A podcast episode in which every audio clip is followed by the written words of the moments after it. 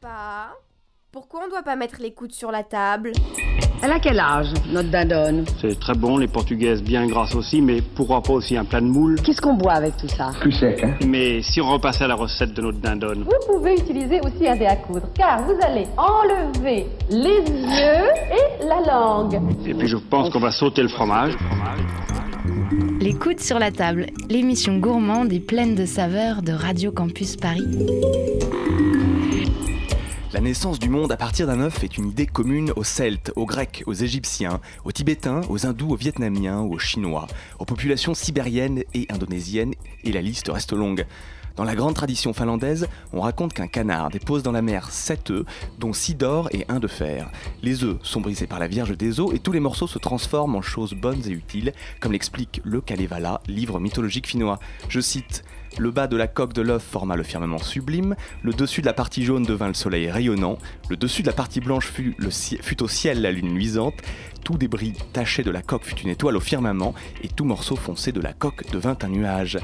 L'œuf, tout un programme donc, historique, culturel, religieux, artistique, vous diront vos enfants qui chaque année vous offrent de médiocres enluminures pascales. Mais l'œuf, c'est aussi et avant tout la cuisine, la gastronomie, un produit alimentaire qui transcende les classes sociales et apporte au corps toutes les vitamines et protéines dont petits et grands ont besoin. D'un œuf dur aux cuissons les plus délicates, aux recettes les plus raffinées, il est quotidiennement au centre de notre alimentation salée comme sucrée. Outil technique indispensable, il est également un second rôle indispensable sans lesquels de nombreux scénarios culinaires perdraient tout leur intérêt. L'œuf va même jusqu'à s'immiscer dans les processus de vinification, comme on l'abordera au cours de cette émission. Une émission qui snobe le chocolat à l'heure où les restes de Pâques trônent sur nos tables et buffets. Une émission qui roule pour la poule, donc. À Radio Campus Paris, on met les coudes sur la table. Merci Louis. Bonjour à tous et à toutes. Au programme de notre émission aujourd'hui, l'œuf dans tous ses états. Donc, vous l'avez compris, qu'il soit sur le plat, mollet, dur, poché, en meurette ou encore en sauce béarnaise, omelette ou crème anglaise. Avec nous pour en parler, Stéphane Lagorce, bonjour. Bonjour. Vous êtes ancien chef de cuisine, passé par des maisons aux quatre coins du monde, comme les Tuileries à New York ou le Maxims de Pékin. Vous êtes également ingénieur agronome, professeur des sciences de l'aliment et l'un des auteurs du très beau MOOC culinaire semestriel 180 degrés, ainsi que du traité de miamologie récemment paru aux éditions Thermostasis. Notre deuxième invité est Mathieu Mandard. Bonjour. Bonjour. Vous êtes chef pâtissier, champion de France du dessert 2004. Vous êtes passé entre les mains de plusieurs meilleurs ouvriers de France, par les cuisines du Four Seasons Hotel Georges V à Paris, avez participé à l'ouverture du café Pouchkine de Moscou. Vous avez ensuite ouvert votre propre boutique à Paris, mais vous m'avez avoué être en période de transition. Quels sont vos projets actuellement? Eh bien, on doit lancer un nouveau projet justement à base de choux qu'on ouvrira au mois de septembre. Et ça s'appellera Bullies, ça sera dans le quartier Bonne Nouvelle. Très bonne Voilà. nouvelle donc. C'est ça. Tradition oblige, en fin d'émission, on fait des travaux pratiques. Mathieu Mandard, vous nous avez apporté quelques réjouissances à déguster qu'il serait bien compliqué de réaliser sans eux. Vu qu'on est très impatient, on a envie de faire, comme on dit, du teasing et vous demander ce que c'est. Donc j'ai ramené en fait des petits choux euh, à la vanille. Donc euh, dans la pâte à choux, euh, l'œuf a un rôle assez essentiel. On l'utilise euh, presque tous les jours au quotidien. Voilà, j'ai choisi, j'ai choisi cette, euh, cette recette parce que je trouvais qu'elle était, elle représentait vraiment l'œuf. On l'abordera de toute façon plus largement plus tard dans l'émission. Autour de la table, il y a également nos deux chroniqueurs Thomas et Amélie. Bonjour. Bonjour. Vous allez nous parler de quoi aujourd'hui? Moi, je vais vous parler du collage, euh, qui est une étape très importante euh, lors du processus de, de- de vinification. Très bien. Et Amélie? Et ben alors moi je vais vous emmener euh, découvrir des, euh, des adresses parisiennes pour manger des œufs, donc plein de recettes d'œufs. On partira de, de recettes très simples pour aller jusqu'à des choses un peu plus surprenantes. Bon, ça promet, on vous retrouve tout à l'heure. Maintenant, j'aimerais vous parler d'une revue semestrielle que j'ai découverte euh, il y a environ un an, 180 degrés, et qui est un véritable coup de cœur. C'est un MOOC à la mise en page soignée et sans publicité, ce qui est un luxe hautement appréciable de nos jours, et qui contient de très beaux reportages dont les photos sont de véritables invitations au voyage. On part à la rencontre d'hommes et de femmes qui font les bons produits d'ici et un peu d'ailleurs, et qui les travaillent avec cœur et générosité. On y trouve aussi des portraits de vignerons, ce qui n'est pas pour nous déplaire ici, car on a beau avoir les coudes sur la table, on a toujours un verre à la main. Il y a aussi des articles de réflexion et des billets d'humeur, et puis plein plein de recettes alléchantes qui font la part belle aux produits de saison. Celles qui m'ont marqué le plus dès le départ sont celles de Stéphane Lagorce, ici présent, car elles sont ludiques et pleines d'humour, et on peut le dire gustativement très satisfaisantes. Stéphane, vous vous reconnaissez là-dedans? Oh bah, vous savez, j'ai la faiblesse d'accepter tous les éloges, donc celui-là, je vais le aussi. Je vous remercie beaucoup. Sur le côté ludique d'R7, moi, j'essaie de briser le, le, le, le, mode de narration d'R7 qui est toujours du sachant vers celui qui ne sait pas. Vous avez des déroulés techniques absolument assommants, et j'essaie de renouveler le genre en, d'une manière peut-être plus onirique ou, plus, plus amusante pour que le, lecteur s'approprie plus en fait les textes, autrement qui restent que des, des déroulés techniques complètement froids dans la littérature culinaire normale, disons. Le, le, magazine 180 essaie de créer, enfin, je crois, a créé d'ailleurs une relation particulière avec ses lecteurs. Comme vous le dites, nous n'avons aucune publicité et nous n'existons que par le, le, le, crédit que nous donnent nos lecteurs. Et on a su installer cette relation-là. Et je, je crois qu'elle s'alimente aussi d'un certain ton et d'une certaine narration qu'on a dans notre, dans notre titre, que ce soit au niveau des photos, de la maquette, des textes dont vous parlez. Et d'ailleurs, est-ce que vous pouvez nous faire un, un peu la jeunesse de 180 degrés Oui, bien sûr. En fait, on est, on, nous sommes partis d'un constat avec euh, toute l'équipe qui était de se dire qu'on ne trouvait pas le magazine qu'on aurait voulu acheter. Et nous qui travaillions tous dans ce domaine-là, nous ne faisions pas le travail que nous souhaitions faire en fait. C'est-à-dire prendre le temps de parler des choses, des gens qui ne sont pas connus, d'éviter les marronniers, d'aller chercher des sujets plus, plus difficiles, enfin d'être en rupture en quelque sorte sans vouloir être spectaculaire par ailleurs. Et donc nous avons... Euh, euh, conçu 180 de cette manière-là. Et, ça fait maintenant deux ans et demi, et nous sommes vraiment euh, très satisfaits de voir que les, lecteurs nous suivent euh, depuis le début. Nous, nous, ne voulions pas non plus faire un magazine féminin. On trouve que la presse culinaire est très féminine.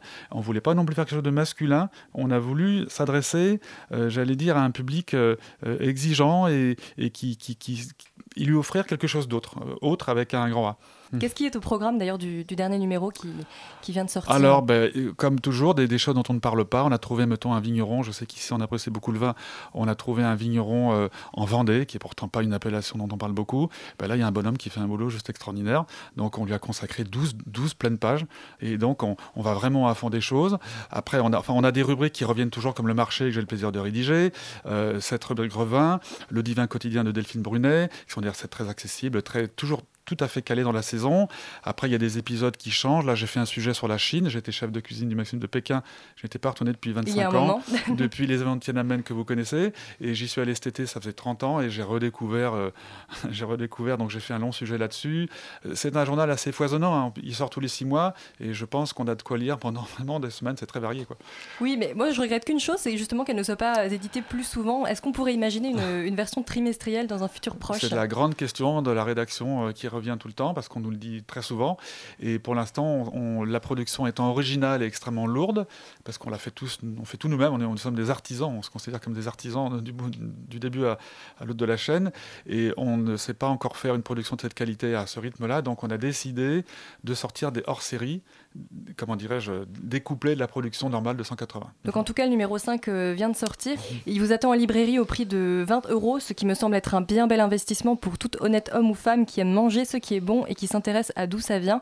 Et est-ce qu'on peut également s'abonner? Comment est-ce qu'on peut faire? On a aussi un site sur lequel les lecteurs découvrent un petit peu ce qu'on fait et, et s'y abonnent, notamment euh, en France, mais beaucoup à l'étranger aussi. Donc Stéphane Lagorge, j'en ai pas tout à fait euh, fini avec vous. Vous avez également du coup publié le mois dernier le traité de miamologie, un peu ce, ce hors série euh, dont vous parliez qui est un livre de cuisine pas tout à fait comme les autres, qui nous explique en détail le, pourquoi et le comment de la découpe en cuisine, de l'assaisonnement et des techniques de cuisson, suivi de 40 recettes pour mettre tout ça en pratique et classé en trois niveaux, de miamologues apprentis aux miamologues aguerris. Et bien sûr, on y retrouve votre humour. Stéphane, pour commencer, c'est quoi la miamologie? Alors, miamologie, en fait, c'est, un, mot que nous avons plusieurs inventé.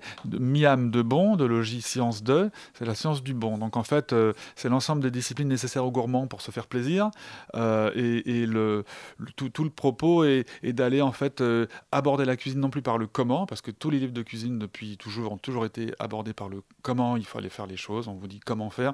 Et nous, on renverse la vapeur à front renversé on parle du comment, mais on parle surtout des pourquoi. Pourquoi il faut faire tel ou tel geste, pourquoi on coupe petit tout d'un coup, pourquoi on cuit à feu vif, ou pourquoi ci, ou pourquoi ça. Et finalement, les gens euh, appliquent ce qu'on leur dit, mais on pense qu'ils sont beaucoup plus euh, doués que ça, et que s'ils s'approprient euh, toutes ces petites techniques de bon sens qui sont derrière les comment, ils peuvent vraiment cuisiner d'un coup plus, d'une manière plus, plus amusante, surtout. Plus autonome. Plus autonome, plus amusant, plus autonome, plus libre, en fait, quoi.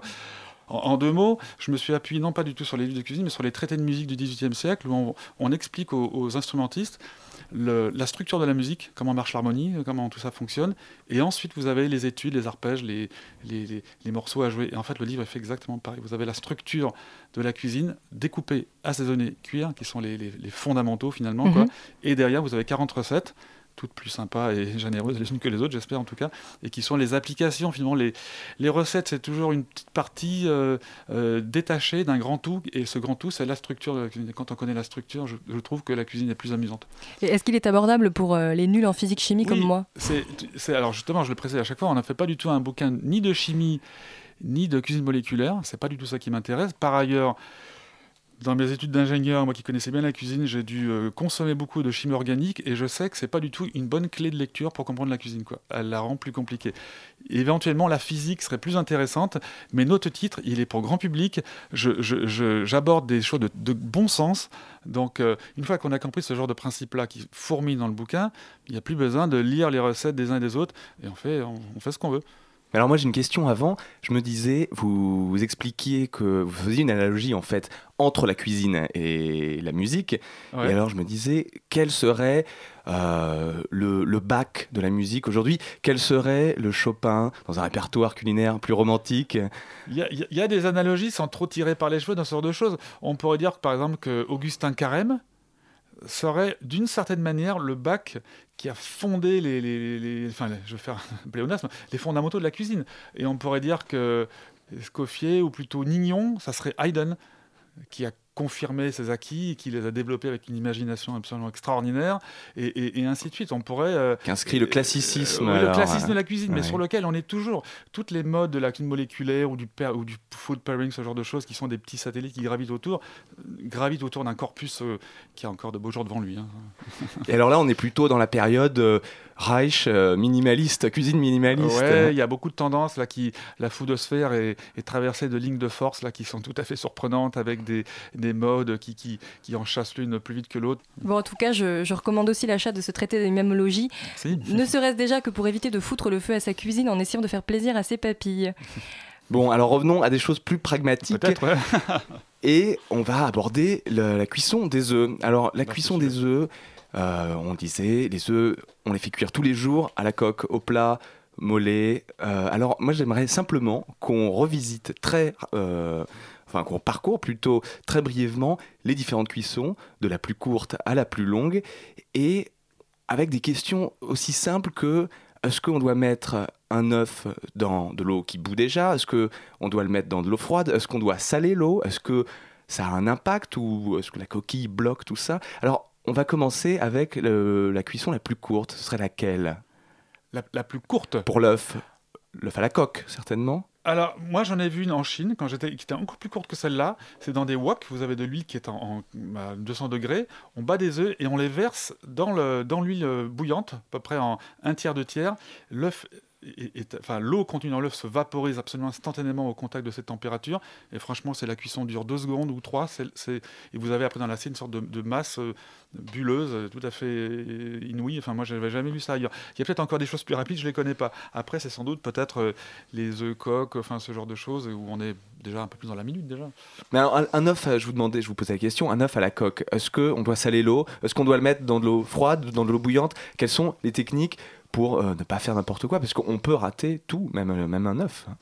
On demande à Mais, notre euh, chef pâtissier C'est vrai que j'ai pas tout à fait le, le temps de cuisson exact d'un œuf à la coque, mais euh, je pense que je dirais 4 ou 5 minutes à peu près dans, dans de l'eau chaude. Dans l'eau qui bout déjà. Voilà, l'eau qui bout déjà, vous, vous mettez votre œuf et euh, il faut lancer un timer, 4-5 minutes. Après, on conseille souvent de le refroidir instantanément Pour arrêter la essayer cuisson de garder, voilà, arrêter la cuisson du blanc d'œuf euh, autour et d'essayer de garder le jaune à peu près coulant, quoi, moelleux. J'allais dire que tant que l'œuf il est protégé dans sa coquille, il risque pas grand chose, enfin à l'extrême. Il, il commence à risquer dès qu'on fait les œufs durs, mais finalement euh, la, la- la- la- la source d'erreur, de ratage possible, elle est quand même relativement limitée. Et alors le salage de l'eau, on en parlait, est-ce que ça a un impact ou est-ce que la coquille bloque tout? Alors, ça, on, sait, on sait, par exemple, par les études, que la- il y a, y y une porosité, enfin, la, la coquille, c'est pas du tout barrière, hein, il y a des échanges, donc du coup, euh, mais, mais au temps de cuisson sur laquelle on est, et généralement aux concentrations de sel qu'on met pour cuire un œuf, Hein, franchement, c'est pas du tout. Ça n'a aucun C'est vrai qu'au goût, ça se ressemble pas forcément. Non. Alors s'il est une recette dans laquelle on ne doit pas mettre de, de sel, pardon, c'est euh, l'œuf poché. On en parlait hors micro tout à l'heure. Alors comment euh, ne pas rater un œuf poché? Parce que euh, on a tendance un peu à tous les foirer. En fait, souvent, la, enfin, pour cette recette-là, la clé de la réussite, elle est moins, enfin, elle est dans la cuisson, mais elle est surtout sur l'œuf lui-même, quoi. Ouais. Et, la, et la différence, c'est de prendre un œuf dont vous savez qu'il est extra frais, pour prendre la terminologie, ou d'autres qui n'ont pas cette, cette allégation de qualité. Et vous verrez que dans les conditions égales, vous en avez un qui va à peu près marcher et l'autre qui va vraiment pas marcher du tout. Quoi. Si en plus vous acidifiez l'eau, eh ben là, vous êtes dans des qu'on appelle des régimes de cuisson à température haute et à, en milieu acide qui font que normalement c'est inratable. Enfin vraiment. euh, Et est-ce qu'il faut faire un tourbillon comme, euh, comme on nous conseille C'est- parfois de C'est faire assez recommandé parce que finalement, là, par, par gravité simple, si vous n'avez pas de, de- ce qu'on appelle de convection, de mouvement dans l'eau, l'œuf va tout simplement couler et il va aller s'attacher où? Sur le fond de la casserole, là où la température est la plus forte, parce que le fond est beaucoup plus chaud que l'eau elle-même. Donc du coup, on fait ce tourbillon qui entraîne euh, l'œuf dans un- une sorte de manège pendant lequel il va se coaguler normalement. euh, Alors évidemment, on parle de tourbillon, c'est pas non plus euh, le tourbillon qui a englouti le Titanic. hein, c'est on, fait un petit mouvement gentil. Vraiment, faut pas. Est-ce que vous avez un plat emblématique euh, qui marque euh, la cuisine française et qui est fait à partir euh, de l'œuf Je ne sais pas, comme euh, on connaît le, le saumon à l'oseille de- des frères Trois Gros. Est-ce qu'il existe comme ça un plat emblématique? Ça s'est un peu perdu, mais il y avait toute une, une- grande série de recettes d'omelettes euh, par les anciens et qui étaient avec des. Alors, c'était des omelettes avec, on vous dit de mettre des poignées de truffes, hein, avec des. Enfin, c'est tout à fait invraisemblable. hein, donc, ça serait peut-être celle de, de ce registre-là. Mais le- les recettes à bas, avant à base d'œufs étaient extrêmement élaborées. hein, on a, ça s'est un peu perdu. L'omelette est par ailleurs en fait une cuisson euh, peut-être des plus passionnantes de l'œuf et pas des plus simples. Non, elle est fort complexe parce qu'on est dans un, un régime de cuisson, euh, comme on dit, en convection, c'est-à-dire qui se fait sous agitation. Donc vous avez une, agitation et coagulation qui sont simultanées. C'est ça qui fait, les, et qui fait que vous avez des couches d'œufs cuites et non cuites. Donc on- c'est- c'est c'est ce qu'on appelle le contraire de l'iso-cuisson. L'iso-cuisson, c'est quand c'est l'œuf dur, tout est cuit pareil partout, euh, vous n'avez pas de différence. L'omelette, c'est le contraire de ça. Vous avez des zones cuites, des zones moins cuites. Et c'est ça qui en donne la texture si particulière et si intéressante. C'est pour ça que cette recette a eu tant de succès, parce qu'elle elle est, elle est en régime euh, cuit par contraste. Voilà. Alors en quelques secondes, une bonne omelette sans même sans oignons, sans rien, sans, sans pommes de terre. Vous, vous la faites comment? On bat les œufs avant ou on les bat dans la poêle? Non, non, non. En fait, on fait un pré-mélange des œufs dans un saladier pour qu'on ait un- le, le mix jaune-blanc qui soit adéquat. Sinon, on a, on a un autre résultat qui n'est pas mauvais, mais qui n'est pas celui-là. Et ça se cuit avec une quantité de matière grasse qui ne va pas être pléthorique, mais qui est suffisante. hein, parce qu'il faut qu'on ait un film de matière grasse et à température assez élevée, avec agitation euh, constante. hein. C'est un geste qui est assez simple une fois qu'on l'a vu faire. Une fois, euh, Agitation constante comme Ah. des œufs brouillés en définitive. Oui, c'est d'accord. Mais sauf que, sauf qu'il n'est pas fait pareil. Dans l'œuf brouillé, on est sur un, ce qu'on appelle, le terme, c'est du cisaillement continu, où on vient dilacérer et couper toutes les particules qui se coagulent, alors que dans l'omelette, on superpose des couches d'œufs coagulés par un mouvement de la poêle et de la, et de la, de la fourchette qui est spécifique. Je peux pas vous le décrire mieux que ça. On, s'imagine très bien. Mm.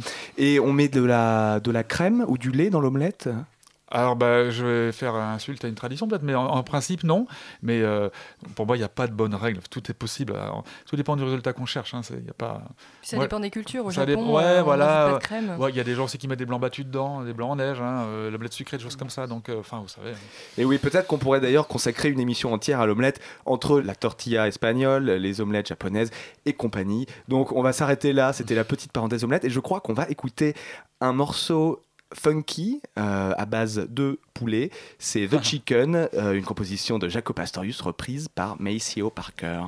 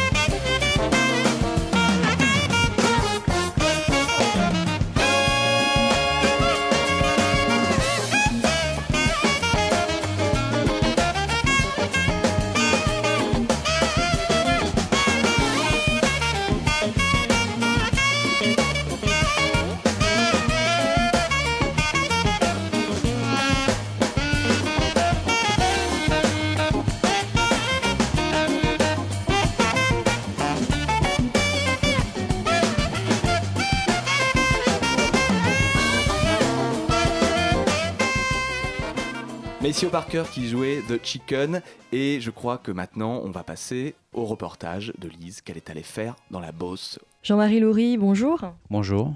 On se trouve dans votre ferme, la ferme des Bleuets en Beauce, et vous êtes éleveur de poules pondeuses.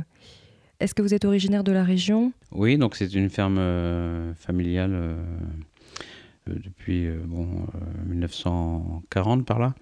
J'ai repris la, la, suite de mon père, on était ensemble en 82 à 87, mais moi les conditions que j'avais posées pour, pour venir sur la ferme, c'était de, de faire de l'agriculture biologique et avec des animaux. Votre père, qu'est-ce qu'il faisait avant vous? C'était des céréales. Donc là, aujourd'hui, je continue les céréales, mais en agriculture biologique. Et puis, par contre, la production principale, c'est devenu les, les, poules pondeuses.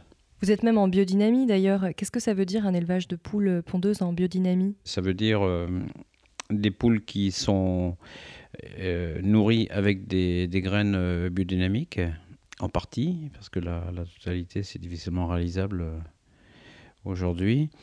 Ça veut dire aussi que le, les préparations biodynamiques sont, mises sur le domaine.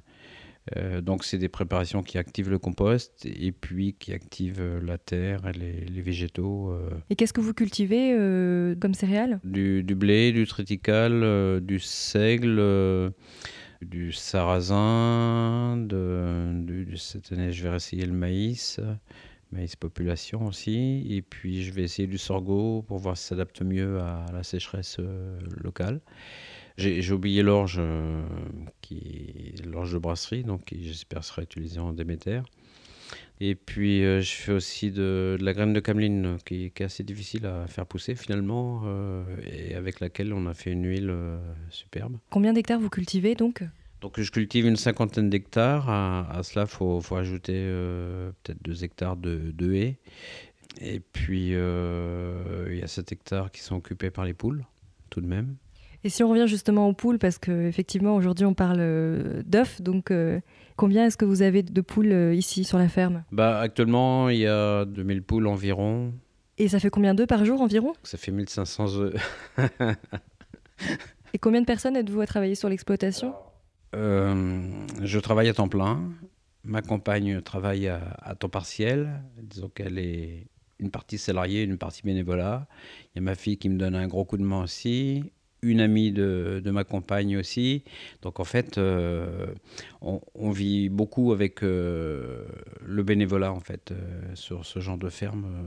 heureusement que j'avais un salarié avant parce que j'avais des activités militantes, mais Disons qu'une ferme, c'est difficile à vivre, à sortir un revenu quand on sort un peu des, des, schémas habituels, c'est-à-dire par exemple des œufs, pour avoir 3000 poules, il suffit d'un poulailler. Quoi. Alors que moi j'en ai 6 pour euh, 2200 au maximum. Poules en batterie? Non, je parle pas des poules en batterie, je parle des poules bio euh, où l'unité minimale, euh, généralement, c'est 3000, euh, 3000 poules ou 2500, 3000 poules d'un seul bloc. Vous nous parliez un peu de votre activité de militant, euh, en quoi elle consistait? J'étais faucheur volontaire. Il s'agissait dans un premier temps de, de repérer les, les, parcelles. Et puis, euh, après le repérage, on essayait de recruter une équipe pour pouvoir euh, faire le fauchage. Bon, il y avait des listes qui avaient été faites sur le Larzac, mais après, il a fallu les étoffer, les confirmer, etc. Parce qu'on est loin du Larzac ici. Eh ben, on est loin du Larzac, mais euh, l'esprit du Larzac a soufflé ici. Ensuite, euh, donc l'intérêt des, fauchages euh, chez nous, enfin dans la région orlé orléanaise, c'était de pouvoir euh, alerter la population. Et donc on, on s'est servi de ces fauchages pour revendiquer nos actions, passer en justice et de cette manière pouvoir toucher euh, tous les médias et euh, l'opinion publique. Est-ce que ça a fonctionné? Et ça, ça, a très bien fonctionné dans la mesure où on a réussi à gagner deux, deux procès en première instance, un à Orléans et un à Chartres. Et là, on continue d'implanter des OGM dans, dans, la région? Pour, pour l'instant, nous, nous, on a gagné la bataille euh, du maïs euh, transgénique. Malheureusement, il en est beaucoup acheté, beaucoup importé, pour les animaux de Bretagne notamment. Mais euh, actuellement, euh, les, faucheurs volontaires sont, mobilisés contre un autre type de, euh, qui sont obtenus par mutagénèse. et qui sont utilisés dans le, colza et puis le tournesol. Et là, ça pose beaucoup de problèmes parce euh, on ne peut pas les identifier de la même manière, mais les faucheurs volontaires, je suis un peu l'affaire depuis 2010 où je suis à l'écart, ils sont pas décourageables, quoi. Alors Jean-Marie, euh, c'est quoi la journée typique d'une poule chez vous? La journée d'une poule, donc euh, bien voilà, quand il fait jour ou quand, la lumière s'allume, suivant la saison, elles se précipitent pour aller manger. Et puis surtout, elles attendent de- qu'on ouvre les trappes pour euh, pouvoir sortir dehors, quoi. Pouvoir gratter, euh, même si, si en ce moment l'herbe n'a pas encore repoussé comme il faut. En ce moment, leur, euh, leur pic de ponte, c'est vers euh, 10h30, euh, 11h. Donc là, on vient à point? Eh bien, on est à point. Je pense qu'il y a déjà beaucoup d'œufs de, de pondus. C'est à ce moment-là qu'elles chantent le plus. Puis vous allez voir quand on va entrer dans le poulailler, quand on va s'approcher et qu'on va nous entendre parler, elles vont, euh, elles vont nous répondre en fait. Et plus on va essayer de parler fort pour masquer, plus elles vont mettre de la force aussi. Et comme elles sont plus nombreuses que nous, euh, je pense qu'elles vont avoir le dernier mot. Et leur après-midi, alors euh, Une poule, c'est toujours actif. Alors ça arrive qu'elle se repose, mais en fait ça dure euh, pas très longtemps, ou alors, alors c'est pas, pas, ou alors c'est pas bon signe. Mais c'est une poule, c'est toujours en activité, c'est vraiment surprenant quoi. Donc là, par exemple, celle que l'on voit juste ici, qu'est-ce qu'elle est en train de faire? Elle cherche par terre, elle trouve, elle trouve rien. Elle cherche des compléments alimentaires, en fait. Bah, disons qu'elles font leur métier de poule quoi. Elles cherchent, euh, elles cherchent des insectes. Et vous, vous les gardez un an, c'est ça? Euh, entre euh, un an et un an et demi, deux ans au maximum. Les, les œufs ont tendance à trop grossir vers la fin de période et après on peut plus les, ils rentrent plus dans les calibres en fait. Et en plus la coquille est fragile. Et puis il y y a- y y un petit souci euh, avec nos, clients, c'est que la plupart de- des personnes qui mangent les œufs sont en vacances au mois d'août euh, et au mois de juillet. Et donc euh, là, on peut pas continuer à nourrir des poules euh, si s'il n'y a plus personne pour manger les œufs. Quoi. Donc en fait, la destination des poules, eh ben, c'est des, personnes qui prennent deux ou trois poules pour, pour leur famille ou une cinquantaine pour faire un petit, une cinquantaine de poules pour faire un revenu d'appoint. Particularité de la plupart des gens, c'est qu'ils veulent pas manger les poules. Alors donc on est très heureux. Et du coup, vos poules, vous les achetez euh, en tant que poussins ou? On était prêts, on, on a réfléchi là, avec ma compagne, euh, elle devait s'en occuper. En fait, on ne l'a pas fait pour les, les questions de revenus. On s'est dit non, c'est trop fragile, euh, il faut mieux mettre toute notre attention sur le soin des poules. le- la raison essentielle pour laquelle je voulais élever à partir de poussins, c'est que euh, quand elles sont élevées euh, par les, marchands de poules, là, elles ne voient jamais le jour. C'est quelque chose qui me rebute un peu parce que non seulement elles ne voyaient pas le jour, mais quand on les achète, on n'est pas forcé de les lâcher tout de suite. Donc moi, au bout d'une semaine maximale, j'ouvre les trappes et elles sortent dehors. Mais euh, on peut attendre, je crois, 26 ou 28 semaines euh, pour les sortir dehors. Ça veut dire qu'il y a des œufs qui sont vendus, et des œufs bio qui sont vendus avant que les poules sortent dehors. Et ça, je trouve ça vraiment scandaleux. Le, le consommateur n'est pas vraiment au courant de, de ces choses-là. quoi. on va s'approcher un peu d'elles Elles sont, elles sont restées discrètes, elles ont compris qu'on avait besoin de parler euh, un petit peu tranquillement. ah oui, ça y est, j'ai compris. C'est parce que c'est le premier soleil quasiment de l'année et euh, ça les dérange en fait. Elles y vont mollo, quoi. Elles- Ouais, ils y vont tranquilles là. Donc là, on vient d'entrer dans le poulailler et je vois déjà plein d'œufs. Celles qui sont dans les, dans les nids euh, derrière, euh, elles sont en train de pondre là. Alors, Jean-Marie se prend des coups de bec. Je me prends des coups de bec parce que je m'approche d'elle. Elle croit sur moi à juste titre que je veux lui prendre son œuf. Alors là, il y a du monde. Combien il y a de poules autour de nous, Là, à peu près? Il doit y en avoir euh, 360, 370, euh, quelque chose comme ça. Donc là, c'est là où elles s'alimentent et où elles, euh, elles se reposent. Voilà, donc là il y a les mangeoires. Là, je viens de leur, euh, je leur ai mis de l'aliment ce matin. Et à part là, c'est des coquilles d'huile broyées. Ça rentre dans la composition de la, coquille en fait. C'est vrai qu'elles sont de plus en plus bruyantes. On les intimide pas trop, en fait. Euh, non, parce qu'on fait pas de gestes brusques, mais sinon on peut vite les intimider. Bon, on va peut-être les laisser tranquilles.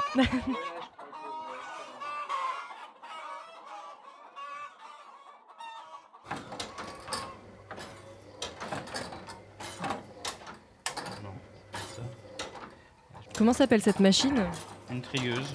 D'accord. Alors comment elle arrive à trier euh, en fonction de quels critères Le poids Euh, Il y a une balance à chaque. euh, Ouais, c'est le critère du poids.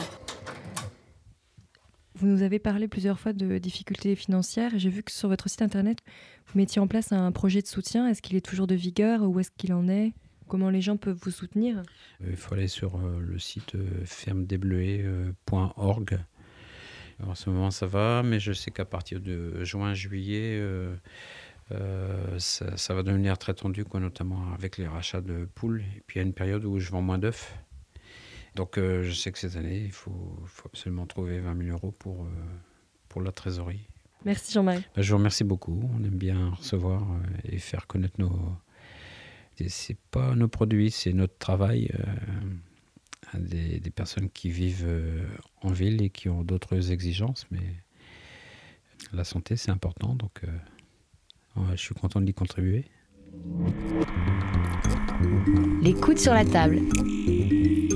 Les papilles qui pétillent sur Radio Campus Paris. Merci à Jean-Marie Loury qu'on quitte et on, rev- on quitte la Touraine, on revient à Paris en studio avec Stéphane Lagorce qui va nous parler des sauces euh, salées avant de passer aux sauces sucrées. Alors les sauces salées euh, à base d'œufs, quelles sont-elles? Enfin, on pense à la mayonnaise. Moi, je voulais vous parler de la sauce mayonnaise tout simplement parce que euh, la dernière fois, j'ai eu un, débat sur l'utilisation du blanc ou pas dans la mayonnaise. Et je- ce débat, je l'avais avec une Espagnole qui me disait qu'en Espagne, ils utilisaient le blanc euh, pour monter les mayonnaises, alors que je connaissais absolument pas cette technique.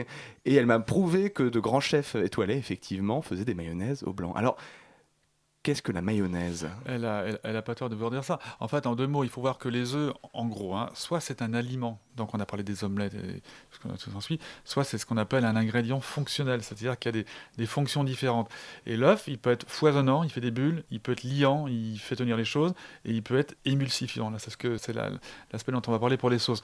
Donc pour la mayonnaise, c'est vraiment l'application émulsifiant de l'œuf. Alors, il faut voir que dans l'œuf, dans le jaune, vous avez euh, des composés avec des noms imprononçables dont je vous ferai grâce qui, qui sont euh, émulsifiants. C'est-à-dire qu'ils ont la propriété d'aller euh, maintenir ensemble de l'eau et de, de l'huile en fait. hein. Et, en fait, bon, schématiquement, vous avez l'eau, il est au milieu, se met l'œuf, et vous avez l'huile qui, tient qui est tenue par les petits bras de la molécule, euh, chacun des deux côtés.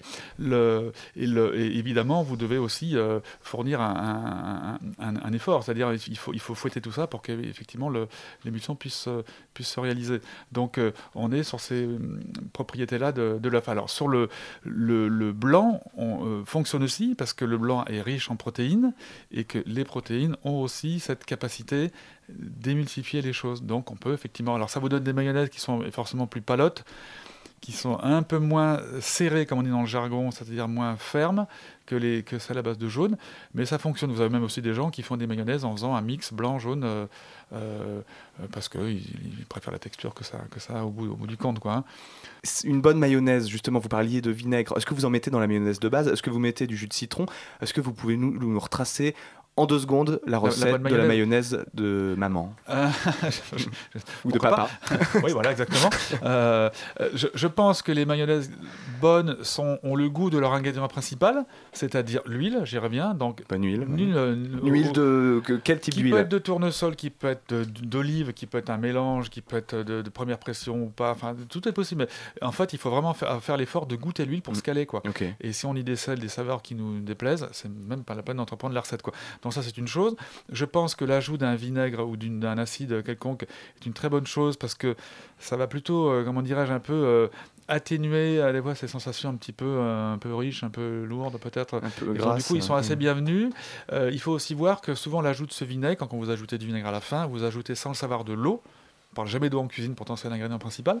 Et cette eau va modifier très subtilement la texture de la mayonnaise qui va paraître plus fondante, plus moins riche et plus agréable que si vous n'en mettez pas, uniquement par ce petit ajout d'eau. Et le vinaigre, il est blanc, forcément. Oh, il peut être blanc, il peut être pas blanc. Enfin, là, là-dessus, on est, on est tout à fait. Il peut être de- balsamique. Il peut, il va- là, du coup, ça va vraiment donner une teinte euh, assez marquée. Pourquoi pas, quoi. hein. Il peut être, ça peut être du citron, euh, ça peut être des, des vinaigres de cidre. Euh, Le, le problème, c'est qu'aux quantités sur lesquelles c'est mis, la note perçue, in fine, c'est vraiment la note acide. hein. Toutes les notes périphériques de cidre ou de, de vin blanc ou de tout ce que vous voudrez, Mhm. elles sont vraiment écrasées par le, les notes aromatiques de l'huile ou, de- ou de la moutarde, si vous en mettez. Enfin, Oui, la moutarde. je- Moutarde, on n'a pas parlé de la moutarde, qui est quand même essentielle. Ah oui, bah, la moutarde, elle, est- elle aussi, elle a les propriétés de- d'émulsifiant, donc en fait, elle concourt au fait que la mayonnaise euh, se porte bien et aille au bout de, au bout de sa. Enfin, c'est plus facile à réussir avec de la moutarde. hein. Je pense que c'est meilleur aussi. Et alors, lors de vos années euh, en tant que chef de cuisine, Mm. quelles étaient les, les sauces que vous adoriez euh, faire simplement à base d'œufs Des sauces émulsionnées ou des sauces euh, plus liquides Alors, do- donc, euh, il y, a- il y a une qui est très, très amusante à faire, c'est la sauce, euh, les sauces hollandaises et béarnaises qui sont cousines, hein, qui sont des sauces, alors là c'est encore plus compliqué, qui sont, qui sont coagulées, émulsionnées, foisonnées. C'est vraiment, on se sert des trois fonctions là aussi de l'œuf qui peut foisonner, c'est-à-dire prendre de l'air, émulsifier, c'est-à-dire tenir de l'huile, et coaguler, c'est-à-dire durcir en quelque sorte. Quoi. Enfin, une fois qu'on a compris ces trois aspects-là, je pense que c'est plus facile de réussir, sinon c'est sans espoir. Alors la béarnaise, euh, on, on la connaît, la hollandaise, on la connaît peut-être un peu moins. Oui. Qu'est-ce qui la compose Alors, la, la- la- la- la hollandaise et la béarnaise sont les, vraiment les, les- des sœurs jumelles quasiment. Différence que la béarnaise a en plus du vinaigre, de l'échalote, du poivre, de l'estragon, comme ça de mémoire. vous m'excusez, j'aurais dû mes classiques. Alors que la hollandaise, c'est juste en fait ce qu'on appelle un sabayon qui nous vient d'Italie, qui est un, sont des jaunes foisonnés dans lequel, in fine, on va venir émulsionner une matière grasse à température ad hoc en fait. C'est une sorte de mayonnaise à chaud, au beurre et chaude. C'est simple à comprendre, mais c'est assez délicat à réaliser. Il faut vraiment avoir un petit peu de pratique hein, quand même. Alors bon, pour euh, clôturer ce, chapitre Mayo Co, euh, on va aborder, avant de, parler de, pâtisserie, on va aborder avec Mathieu Mandard les sauces euh, très brièvement sucrées. Effectivement, l'œuf est peut-être un outil indispensable, quotidien, euh, dans la création de sauces et de pâtisseries? Alors oui, l'œuf, euh, c'est sûr que c'est c'est un élément indispensable à la pâtisserie. Après, euh, on va plus l'utiliser dans nos préparations quotidiennes. Alors, pour citer une sauce, forcément que tout le monde connaît et qui est vraiment fait à base d'œuf, c'est la crème anglaise. la meilleure de toutes. Voilà, ça serait presque la seule, comme ça, qui me vient à l'idée, la seule sauce qu'on peut réaliser tout de suite avec, euh, avec les jaunes d'œufs. Alors là, par contre, c'est pareil, on exclut le blanc et on travaille qu'avec le jaune d'œuf. Donc, euh, bah, tout simple, hein, euh, du lait. On blanchit les jaunes et le sucre. Alors là, il y a une réaction, en fait, chimiquement, je pourrais pas l'expliquer, mais le fait d'agiter les jaunes et le sucre, on on a les jaunes qui foisonnent. Et donc, on va décuire avec le lait bouillant. Et après, en fait, la, réussite de la crème anglaise, c'est vraiment la cuisson. Donc, on va cuire la crème anglaise à 85 degrés. Donc, juste pour pasteuriser les jaunes. Et avoir une cuisson qu'on appelle à la nappe. C'est-à-dire quelque chose qui se tient légèrement et qui va permettre, euh, quand on va refroidir la crème anglaise, qu'elle puisse rester euh, liquide et qu'on va venir ajouter sur, euh, sur un gâteau ou sur, euh, sur une préparation. Voilà. Vous, vous nous disiez que, que vous en serviez tous les jours. Dans quel type de préparation, euh, par exemple? Après, en pâtisserie, voilà, l'œuf, il est vraiment très présent. On va s'en servir dans les biscuits, on va s'en servir dans les crèmes, on va s'en servir, euh, on peut s'en servir dans les mousses. Il compose à peu près 50% aussi de la recette d'un macaron. On l'utilise presque de partout, donc sous différentes formes, euh, sous différents aspects, pardon.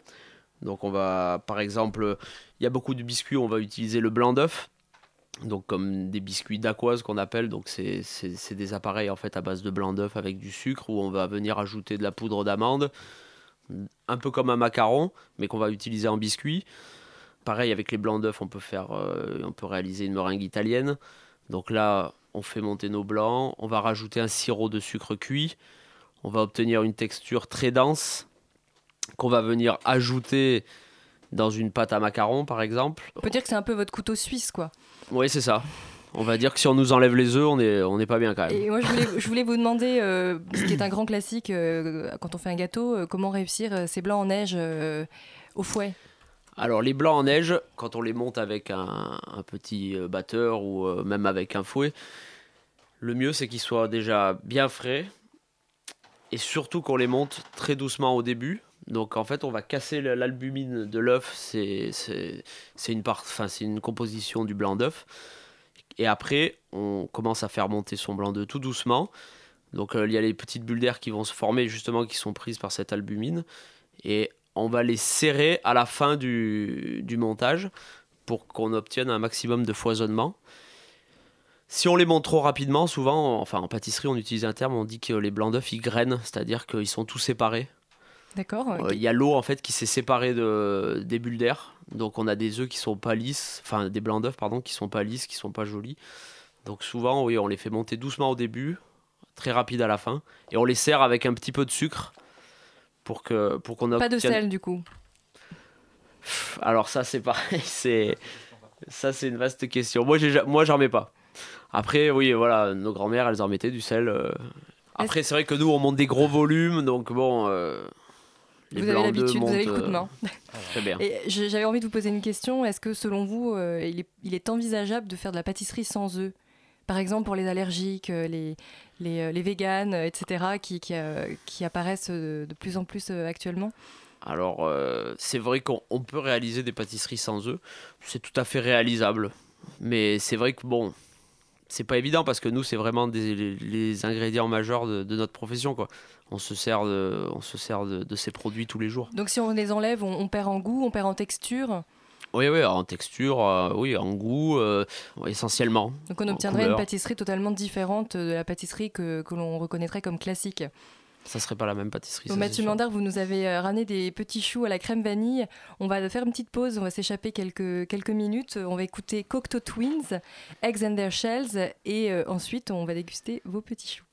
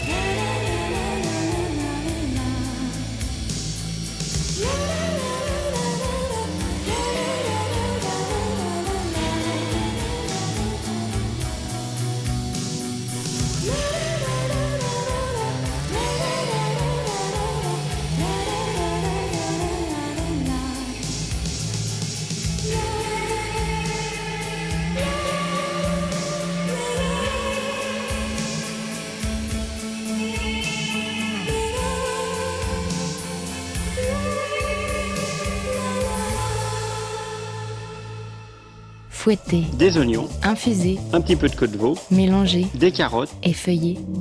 Les coudes sur la table, l'heure à croquer de Radio Campus Paris. Bon, on n'a pas pu résister, euh, on a goûté au chou euh, pendant la musique. On, a a pas même ouvert les bouteilles. hein. On a même ouvert la bouteille euh, que Thomas nous a apportée. La meilleure partie de l'émission.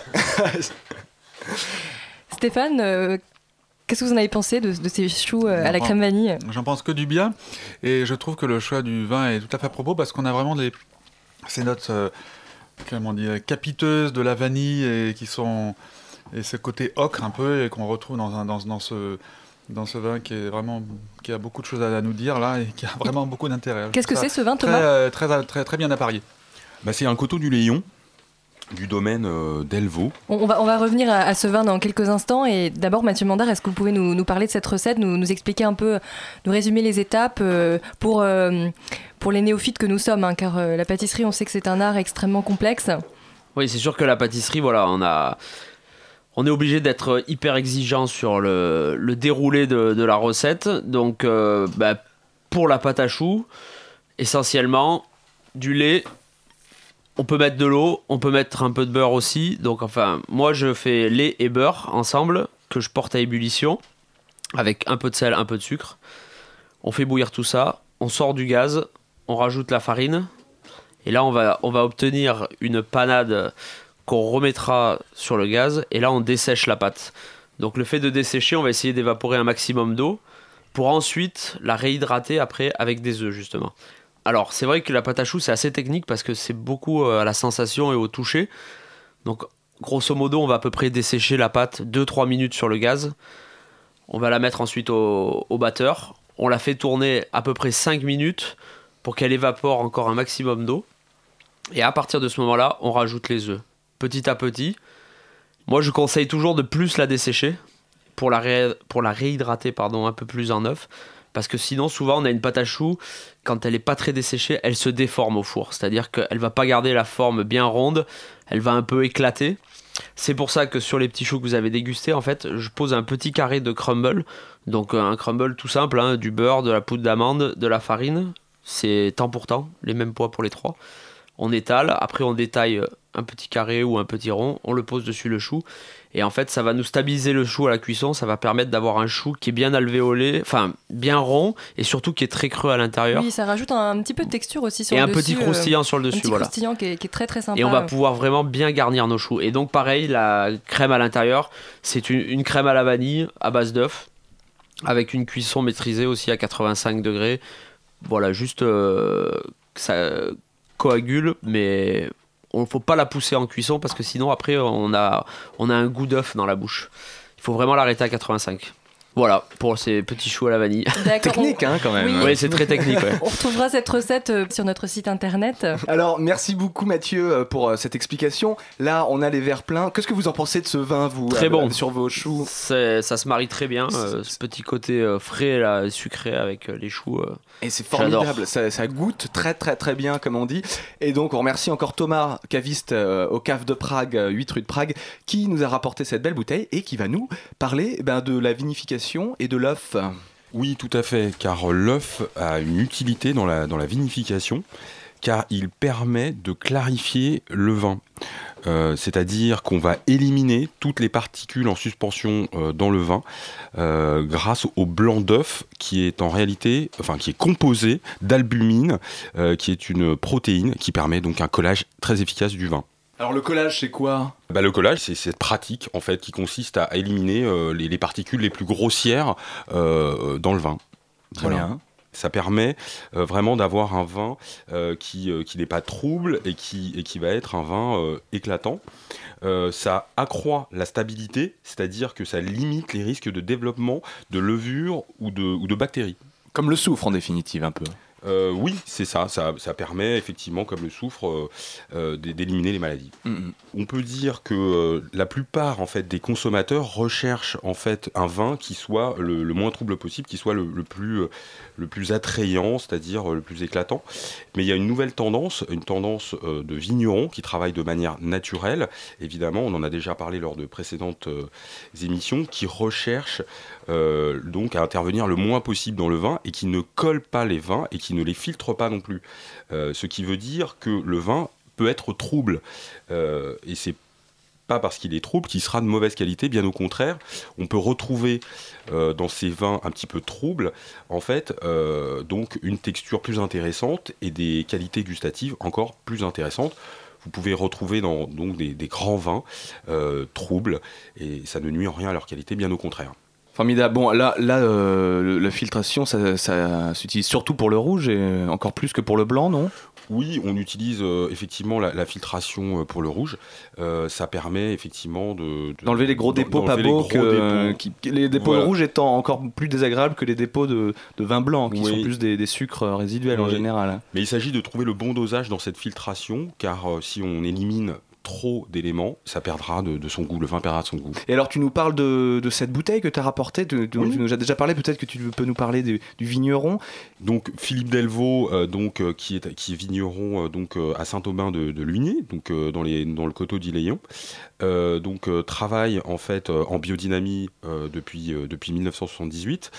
Euh, là, ce qu'on est en train de goûter, c'est un coteau du Léon, la cuvée L'éclos.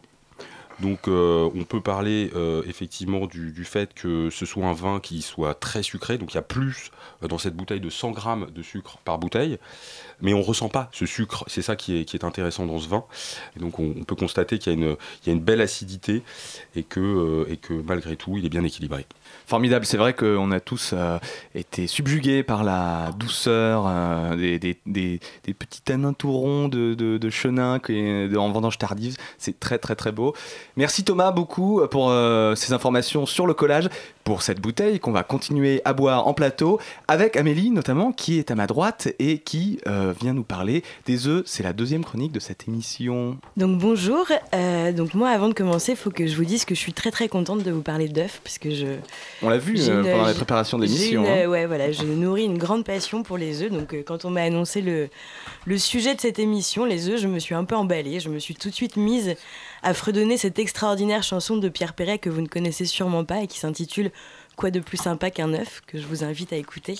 Mais bon voilà, et tout de suite dans ma tête se sont bousculées toutes les recettes possibles et imaginables euh, autour de l'œuf, dont on pourrait presque faire d'ailleurs une liste infinie, l'œuf meurette, à la coque, cocotte, l'œuf en gelée, l'œuf sur le plat, l'œuf à la russe, l'œuf mimosa, l'œuf poché, l'œuf à la normande, l'œuf brouillé, sans oublier les omelettes, la pâtisserie. Enfin bref, je ne voulais pas vous étouffer dans l'œuf, justement. Donc j'ai décidé d'aller à l'essentiel pour vous livrer quelques bonnes petites adresses parisiennes. Alors on va commencer par des choses très simples, avant de laisser ce bon vieux fils de poule nous surprendre un peu. Alors pour le classique, j'ai eu envie de vous parler de l'œuf maillot, ce plat tout simple qui fait la joie des bistrots depuis des décennies, même s'il a tendance ces derniers temps à disparaître un peu des cartes, mise à la page par une tendance bistronomique qui se veut un peu plus raffinée que ça. Alors pour aider cette recette en voie de dis- disparition, il s'était même créé une association de sauvegarde de l'œuf maillot qui décernait tous les ans le prix du meilleur œuf maillot de Paris en se basant sur des critères très précis et très stricts, le prix, le nombre d'œufs, la mayonnaise, maison évidemment, la macédoine pour accompagner, etc. Depuis, c'est une autre confrérie qui a pris le relais, la République populaire de l'œuf maillot, avec le but toujours avoué de défendre ce plat. Alors pour faire l'expérience de l'œuf mayonnaise à Paris, deux adresses, le Voltaire, une brasserie historique du 7e arrondissement où l'on déguste des œufs maillots à 90 centimes d'euros. Donc c'est un prix complètement anachronique qui n'a pas changé d'un poil depuis le passage à l'euro et qui tranche d'ailleurs complètement avec le reste de la carte de cette brasserie du 7e arrondissement. Euh, mais c'est un prix imbattable pour cette qualité-là à Paris. Alors une autre bonne adresse, la cave à Michel, un très bon bar à vin situé à côté de la place Sainte-Marthe dans le 10e. Donc là, en plus de siroter du très bon et du naturel, on peut piocher pour les petits creux dans une, une bonne carte de grignotage qui change un peu selon les arrivages, mais dans laquelle on trouve souvent un petit œuf maillot simple et délicieux à 2 euros. Donc une autre façon classique mais un peu délicate de manger les œufs, la cuisson à la coque, donc qui pose parfois quelques problèmes comme euh, on en parlait tout à l'heure. Donc là pour cette recette, moi je vous conseille le Coq Rico. C'est un restaurant qui est situé rue Le Pic, imaginé par le cuisinier et restaurateur Antoine Westermann. Alors c'est pas donné, mais ici tout tourne autour de l'œuf et de la poule. Évidemment des poulettes de grand luxe, bio et bien nées, et des œufs tout aussi sympas que l'on retrouve entre autres à la coque en entrée, accompagnés parfois de truffes fraîches et de mouillettes au beurre de truffe. C'est l'œuf à la coque qui devient coquet. On trouve aussi des, des œufs mollets, des œufs frits, toutes sortes de recettes d'œufs. Donc voilà, donc ensuite je voulais vous parler d'omelettes, évidemment. Mais pour ce faire, j'ai euh, j'ai changé de cap et je suis partie sur l'Asie et sur l'archipel en particulier pour vous parler des omelettes japonaises, une spécialité d'Osaka que l'on déguste chez Apatei, par exemple rue Sainte-Anne, dans le deuxième arrondissement. On appelle ça des onokomiyaki. C'est d'énormes omelettes garnies de viande, de légumes ou de crustacés que l'on vous sert encore brûlantes. Il faudra donc que les gourmands se retiennent de sauter dessus. Le temps qu'elles refroidissent, on en profite pour écouter la pâte qui crépit encore et les lamelles de bonite séchées qui dansent sous l'effet de la chaleur. Maintenant, si on utilise les œufs pour se remettre d'une soirée trop ar- arrosée et rallumer des lendemains qui déchantent, on peut aussi s'en- s'enivrer d'œufs, donc comme on l'a vu avec le vin avec, euh, avec Thomas mais aussi avec les cocktails. Alors ça a l'air étrange comme ça, mais on trouve du blanc d'œuf dans certains cocktails. À l'Experimental Cocktail Club, par exemple, il est possible de commander un gorille dans la brume, dans la grume, à base de whisky, de marmelade d'agrumes, de citron pressé, de blanc d'œuf et de zeste d'orange flambé. Subtil et délicieux. Même constat à la Candelaria avec le cocktail Le Jardin de Mémé, un mix de chartreuse verte, de Saint-Germain, de basilic, de citron vert, d'absinthe et de blanc d'œuf. Voilà, à la vôtre. Donc j'aurais pu continuer longtemps comme ça, à vous parler de pâtisserie, d'œufs de caille, d'autruche, voire même d'œufs de poisson volant, mais il fallait bien s'arrêter. Alors pour finir, je vais citer Pierre Perret, une deuxième et une dernière fois, soyez tranquille. Mais après tout, il a raison le bougre, quoi de plus sympa qu'un œuf? Le gorille dans la brume, c'est euh, c'est Thomas Wolfman quand il sort le matin de chez lui, c'est Un ça peu, en voilà. fait. Ouais. bon, merci euh, Amélie pour, euh, pour, pour ces nombreuses adresses. On a plein, plein de- de- d'adresses à tester. De On les, on les retrouvera sur le site C'est la fin de l'émission déjà. Élise, euh, bah, je te laisse la parole pour terminer. Oui, l'heure passe très très vite comme d'habitude et c'est le moment de vider nos verres et de nous quitter. Merci à nos invités d'avoir partagé ce moment avec nous. Stéphane Lagorce, je rappelle que l'on peut trouver la revue 180 degrés et le traité de miamologie en librairie. Merci à vous Mathieu Mandard d'être venu nous éclairer et de nous avoir régalé. Merci On n'hésitera pas à se tenir au courant de, de vos prochaines aventures.